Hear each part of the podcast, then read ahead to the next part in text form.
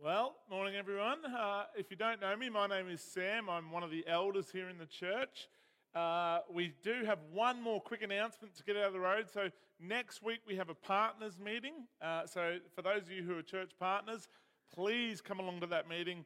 Uh, we have the meeting where we're voting on Drew Lawrence uh, becoming an employed elder two days per week uh, with a particular focus on care uh, and connection in the church. So, really important meeting. Uh, been getting lots of positive feedback since we announced that. Uh, and so, please come along for that partnership meeting where we'll be voting on that next week. Uh, so, hopefully, that's clear. All right. Legalism is a funny thing, isn't it? We create a set of rules and we expect others to abide by them whilst we happily live a life that denies somebody else's set of rules. And you meet legalists everywhere. Those who want to apply a set of rules to every situation. Only we can have a rule for this and a rule for that. Which, of course, ultimately just means there are more rules to break. Because rules try to regulate human behavior, but not change it right? This is what legalism does. It tries to regulate, but it doesn't change it. Here's one speeding fines. People don't not speed because it's not that they don't want to anymore, it's because they're worried about the fines they might get or the loss of license. We saw a great example recently with the government forcing people to get vaccinated. It's not that they changed their mind, it's just they didn't want to get fired and lose their house, right? So legalists don't change a heart, they try to regulate behavior through rules. One place that legalism should have no chance of surviving is in the church. You see, legalism leads to hypocrisy, and the church has no place for legalism or hypocrisy. I'll give you one quick example.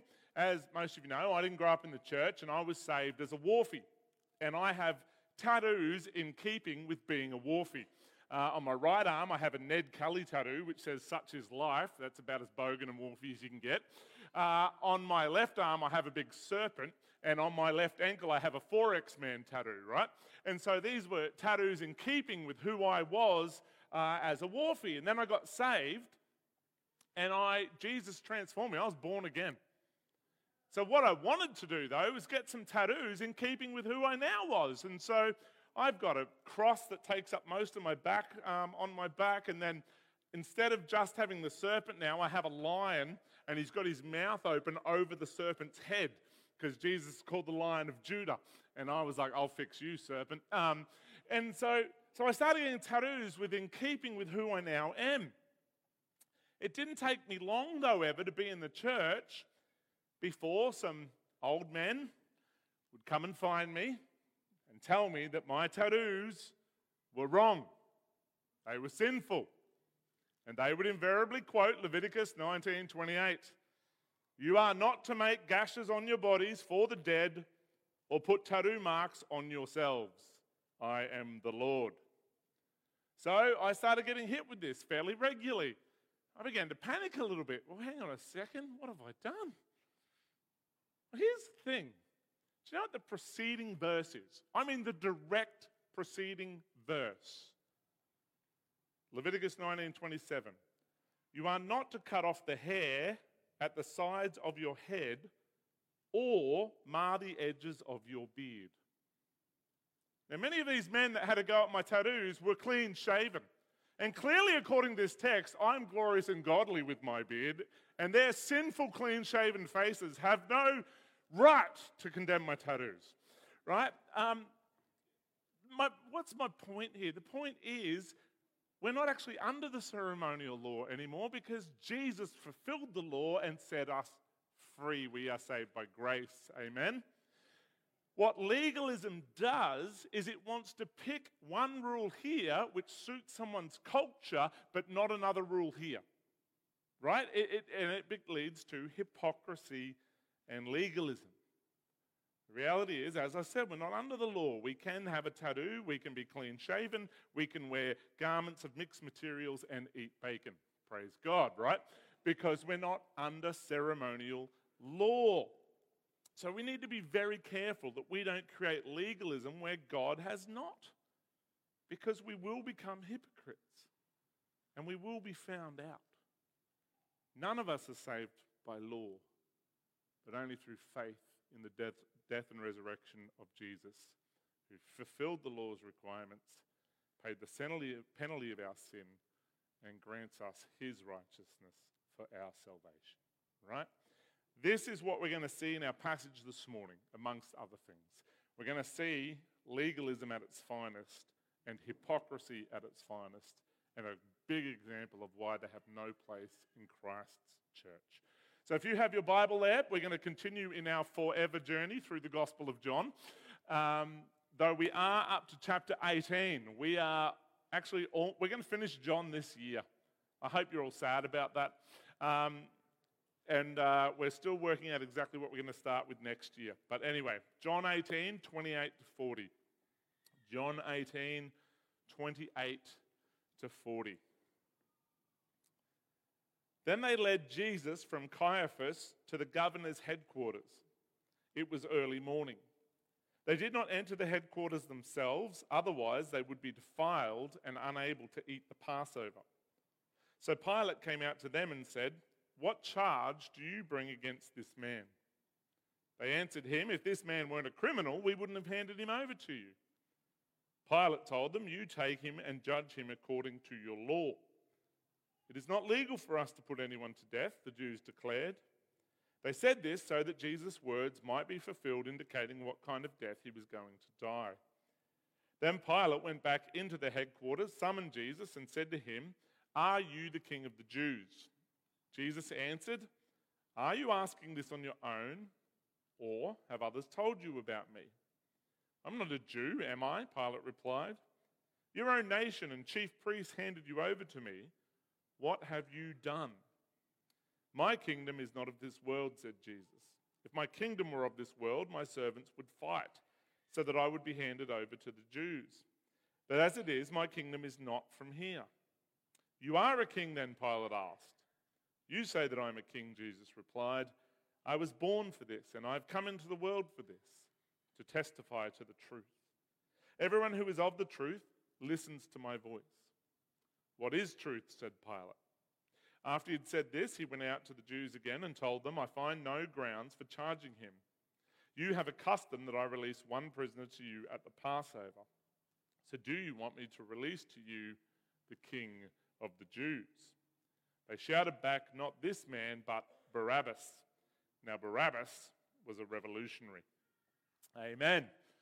All right, this is the passage we're unpacking together this morning. So, the mention of Caiaphas here in John is just to show us, because remember at the end of last week, he'd been interviewed by Annas, then he goes to Caiaphas, and from Caiaphas to Pilate.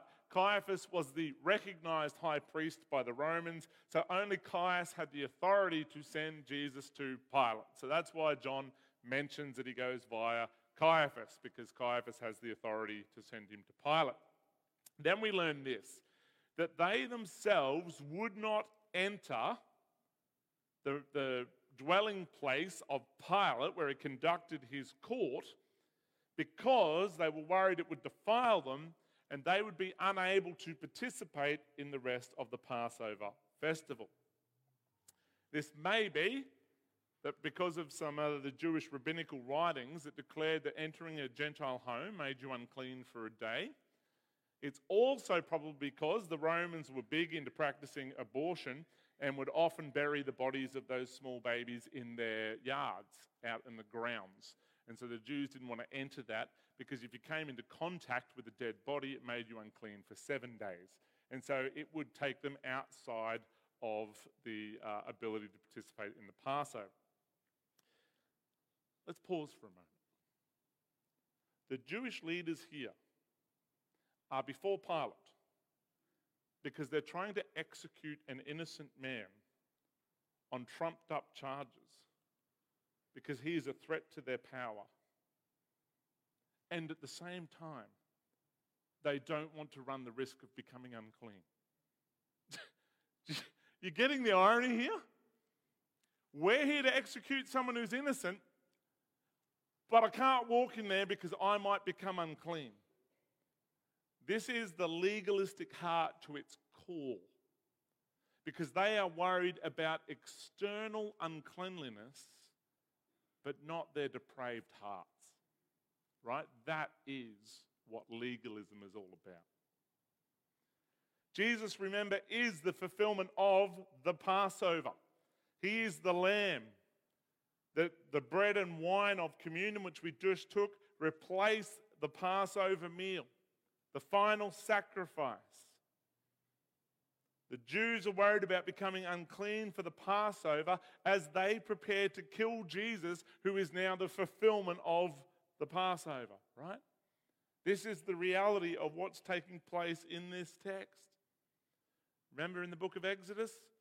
They had to take a lamb, sacrifice it, put the blood on the lintels of the door, on the sides, in the shape of the cross. This is all by the hand of God. But nonetheless, what we're seeing here by the Jews is hypocritical legalism that leads them able to plot murder on one hand and on the other hand worry about the external practice of religion. Church, this is always the outcome of legalism, even in your own heart. Now, I hope it's not as extreme as this case, but legalism, you will judge others whilst you yourself break laws. Right? This is the heart of legalism.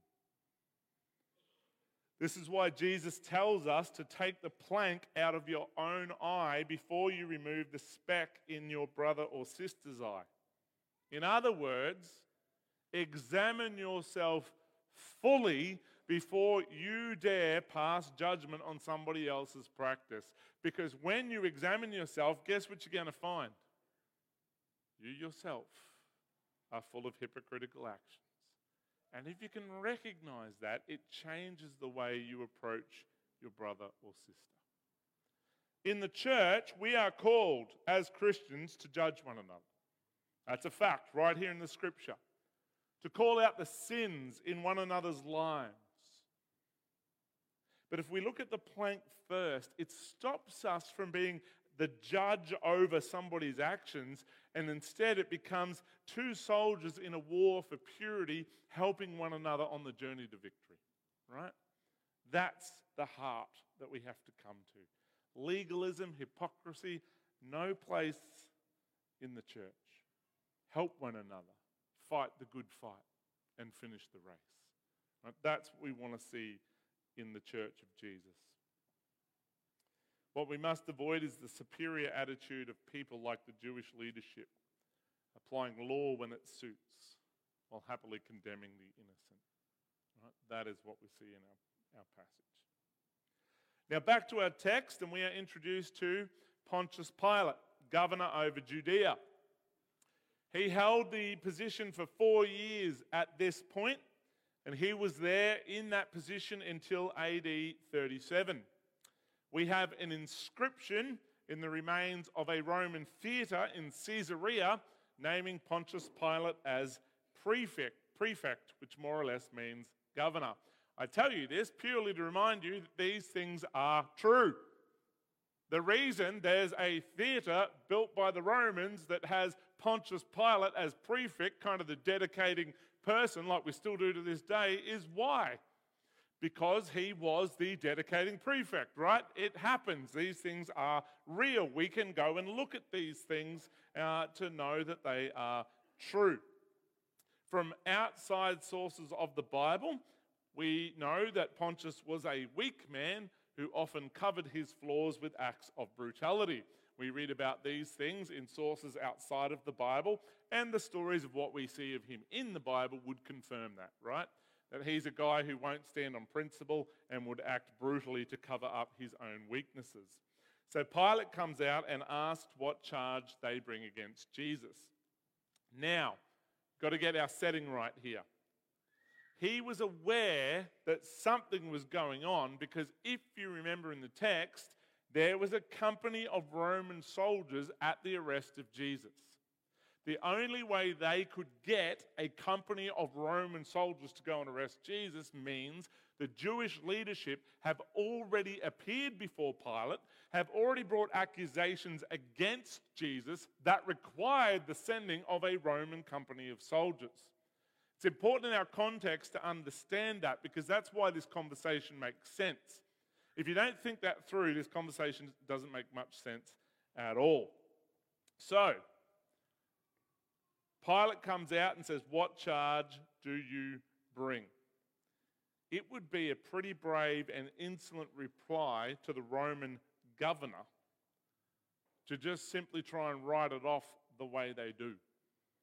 Right? To just kind of be, oh, you know, it's all done. You know about, you know, look, it's only because of the previous conversation that they are actually able to answer Pilate the way they do. Why? Why do they just write it off so quickly and so easily before Pilate, right? The answer is they're hoping to go straight to execution. They're hoping they can do away with trial, they can do away with any evidence, they can do away with anything. They're like, Pilate, we already talked about this, now just execute him.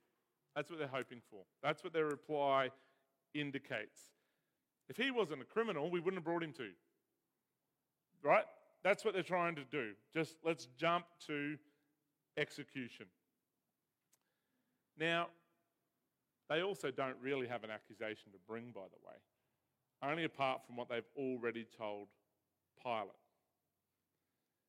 Now, I'm going to pause here just quickly. This is a pretty big example of this kind of. They don't want to justify their actions in having Jesus executed. They don't want to have to defend their actions in having Jesus taken down.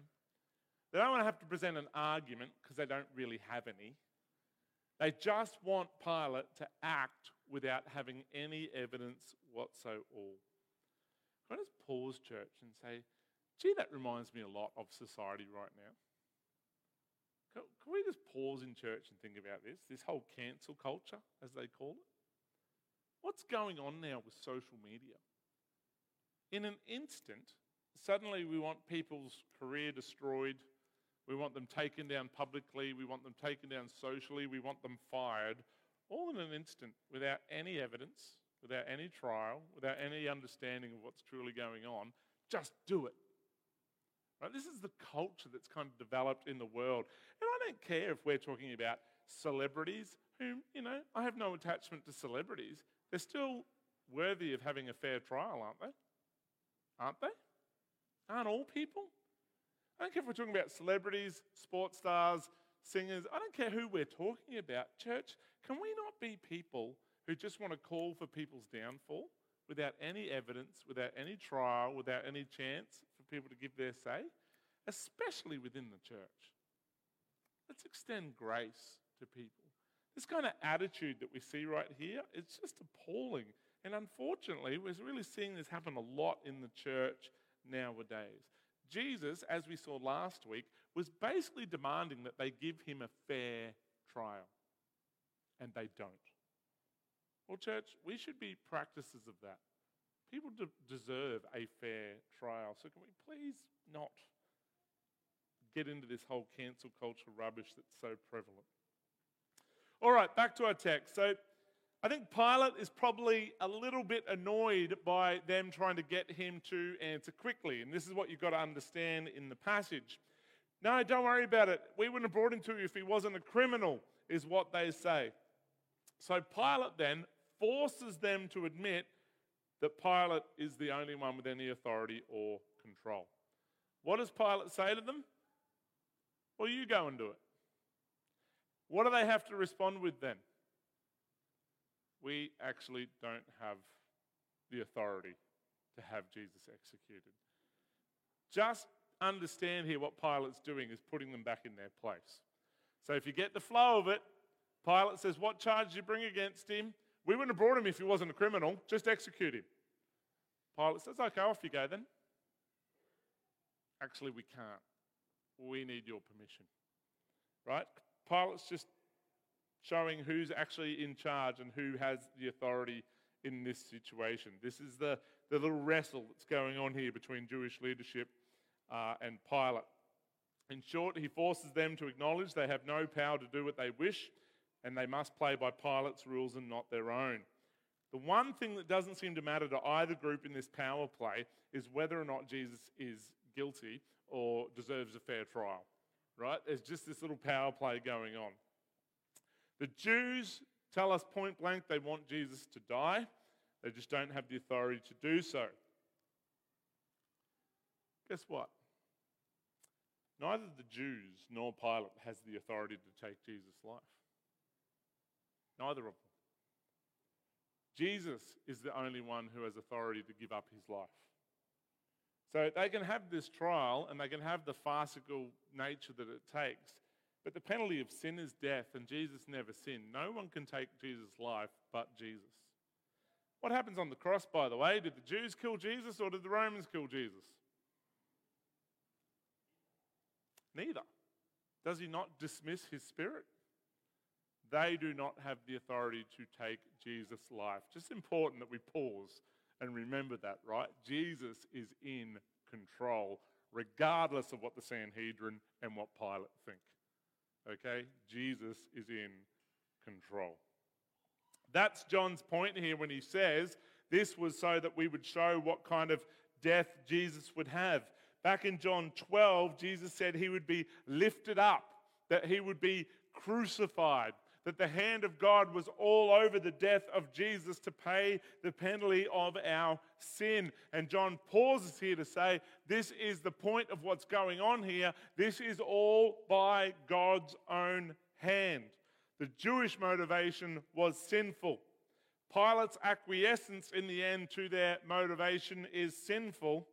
But God is using all of this as his definite plan. No one has the right to take Christ's life from him. It is only by the hand of God that this happens. Okay? God is in control. Our scene moves away now from the Jewish leadership to inside the praetorium, where Pilate questions Jesus on his own.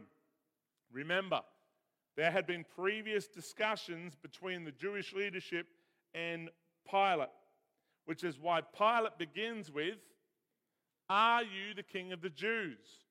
Has you ever wondered, does that make sense? Why would he start with, Are you the king of the Jews? It's because of the previous conversation that the Jewish leadership have had with Pilate, the accusations they've brought against Jesus. It's not hard to think how that conversation went that got them a Roman company of soldiers to arrest Jesus.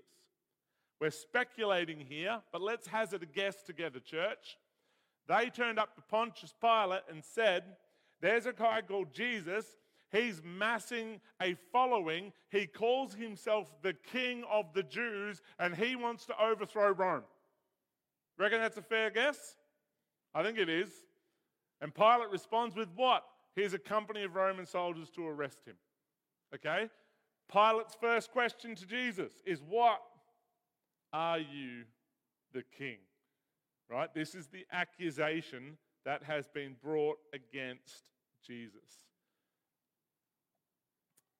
Jesus' response is perfect and amazing as usual. If this is Pilate's question, perhaps he had heard about Jesus' miracles and was curious then Jesus might have given him a fuller explanation. A chance for Pilate to actually respond in faith to the rule of the true king, Jesus. If, however, he's simply sprouting the nonsense of the Sanhedrin, then Jesus has to unravel all the lies that have just been told about him to get to the truth. So, how does Jesus respond? Why do you ask? By the way, it straight over puts Christ in authority again, like we see in every conversation. Pilate has a question, Jesus res- responds with a question to straight away put him back on the front foot. Why do you ask, Pilate? I said, if Pilate said, because I'm interested, Jesus may well have shared the good news of him, of the coming kingdom of God. But no, that's not where Pilate is actually at. Pilate is annoyed. He doesn't get the answer he wants. Who is Jesus to ask him the questions? And so he responds with a sullen, get the feel of the text here. I'm not a Jew, am I? In other words, I don't, I don't personally care about any of this, Jesus. I'm not, this has nothing to do with me on a personal level.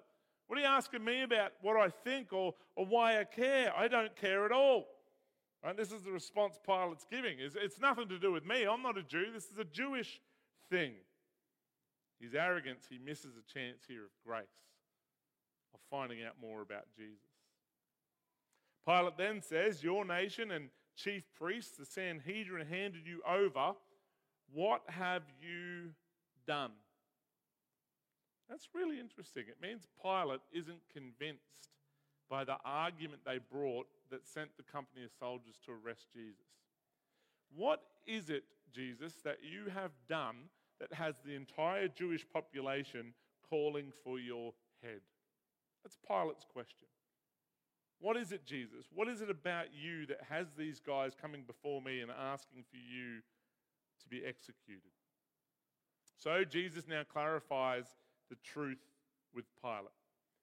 And that is this truth that Jesus is not, hear me on this, Jesus is not a national king.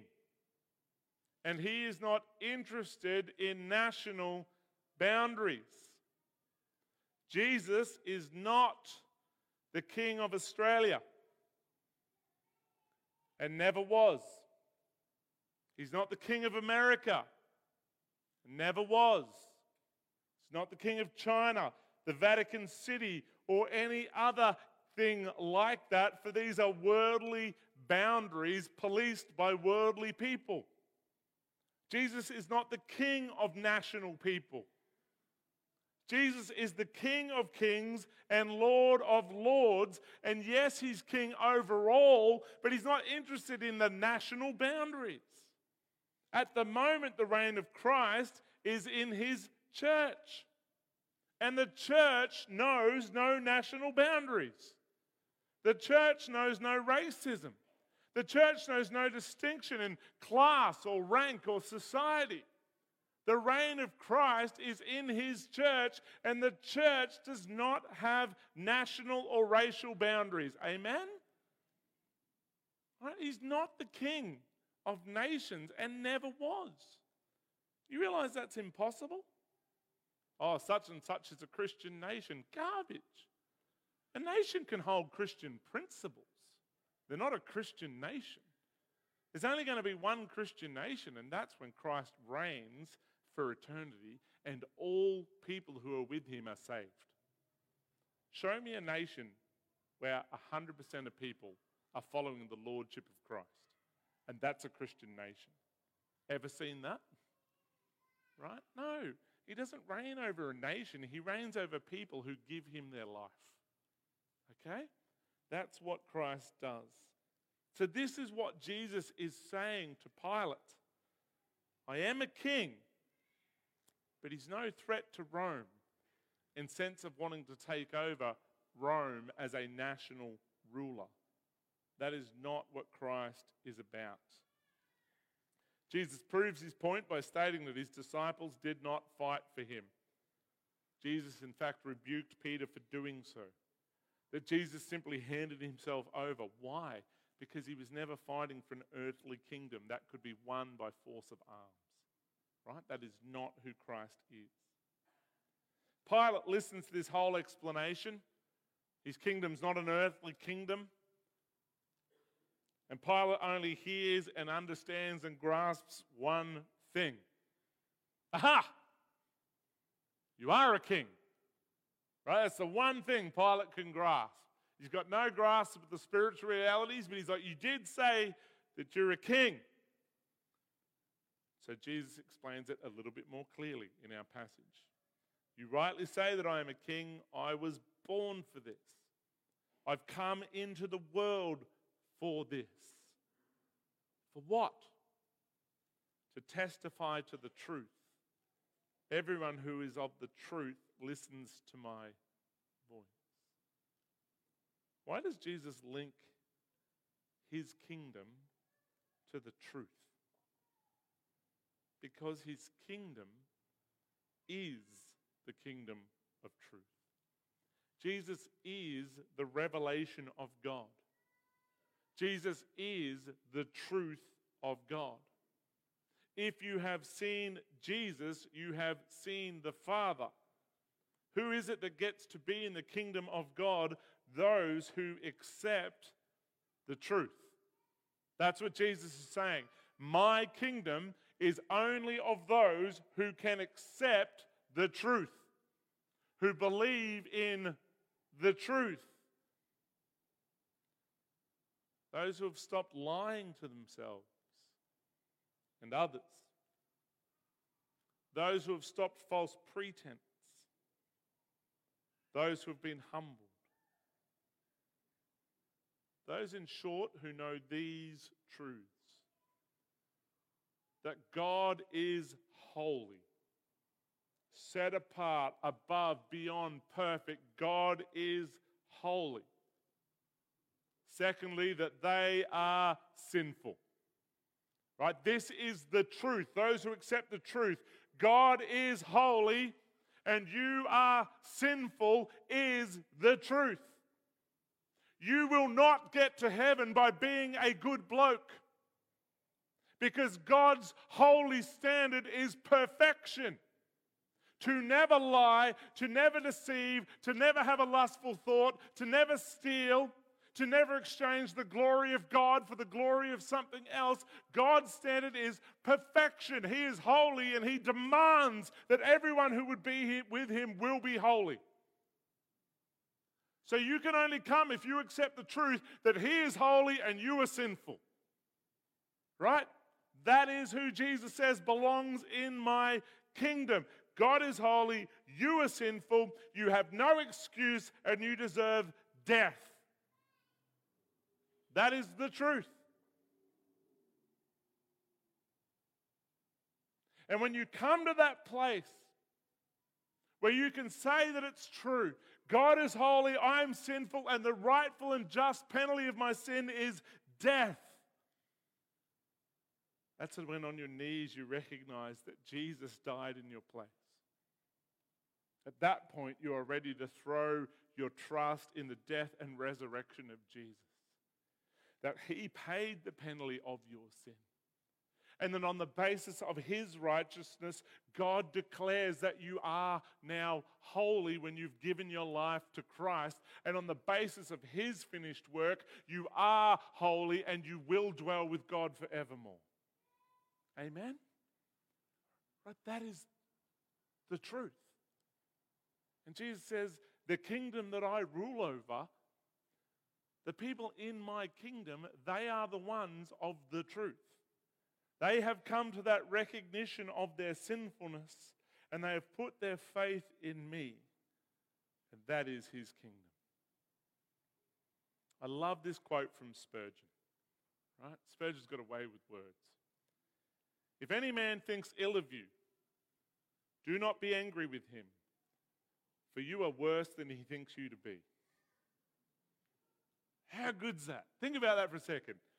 If any man thinks ill of you, do not be angry with him, for you are worse than he thinks you to be.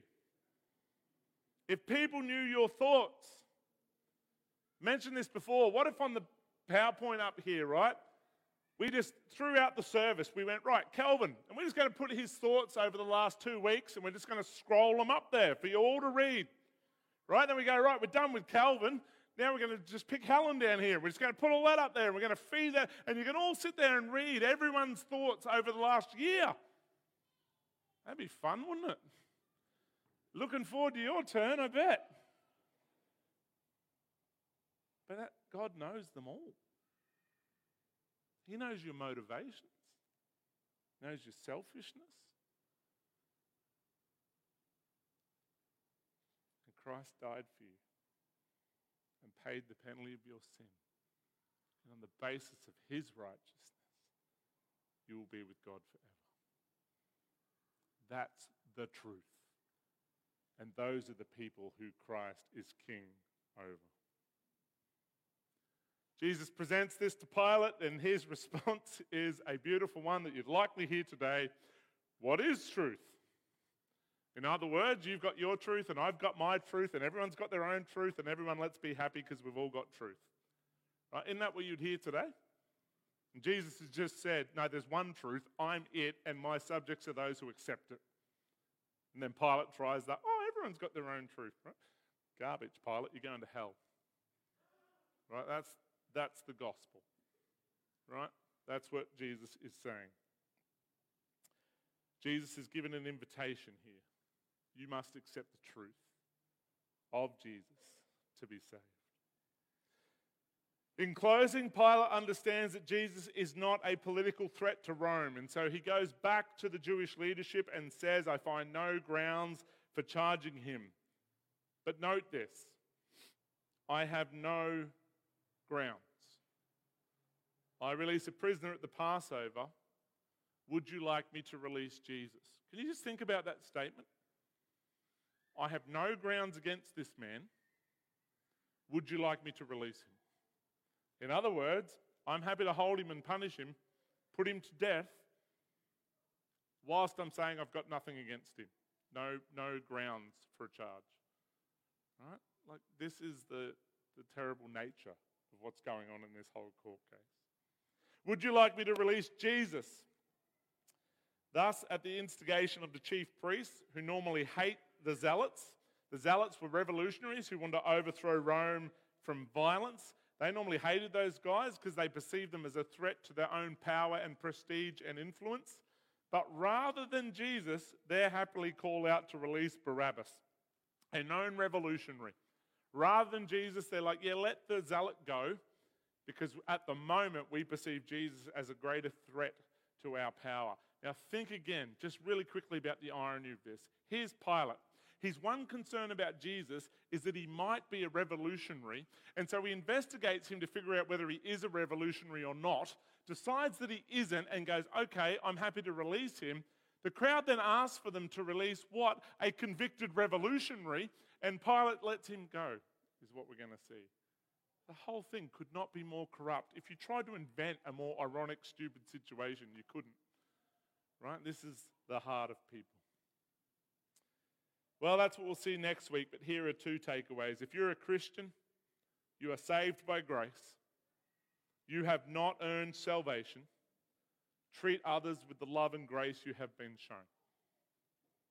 If you are not a Christian, then you belong to the kingdom of this world and you need to accept the truthful rule of the true King Jesus and accept that He alone is the way, the truth, and the life.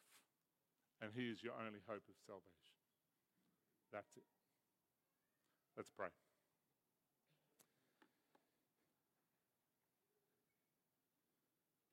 Lord, we thank you for your word. Lord, it highlights the deep sinful hypocrisy of all of our hearts. On one hand, we are happy to pretend that we're good and righteous and condemn others, while we ourselves practice deceit.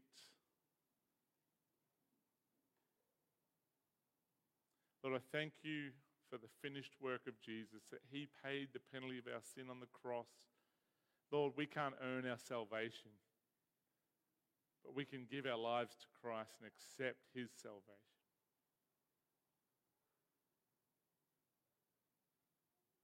Lord, we pray. Pray for everyone in this room that they would give their life to Christ and know that they are saved by his work and never by their own. Lord, we thank you for the death and resurrection of Christ. And we pray this in his precious name. Amen.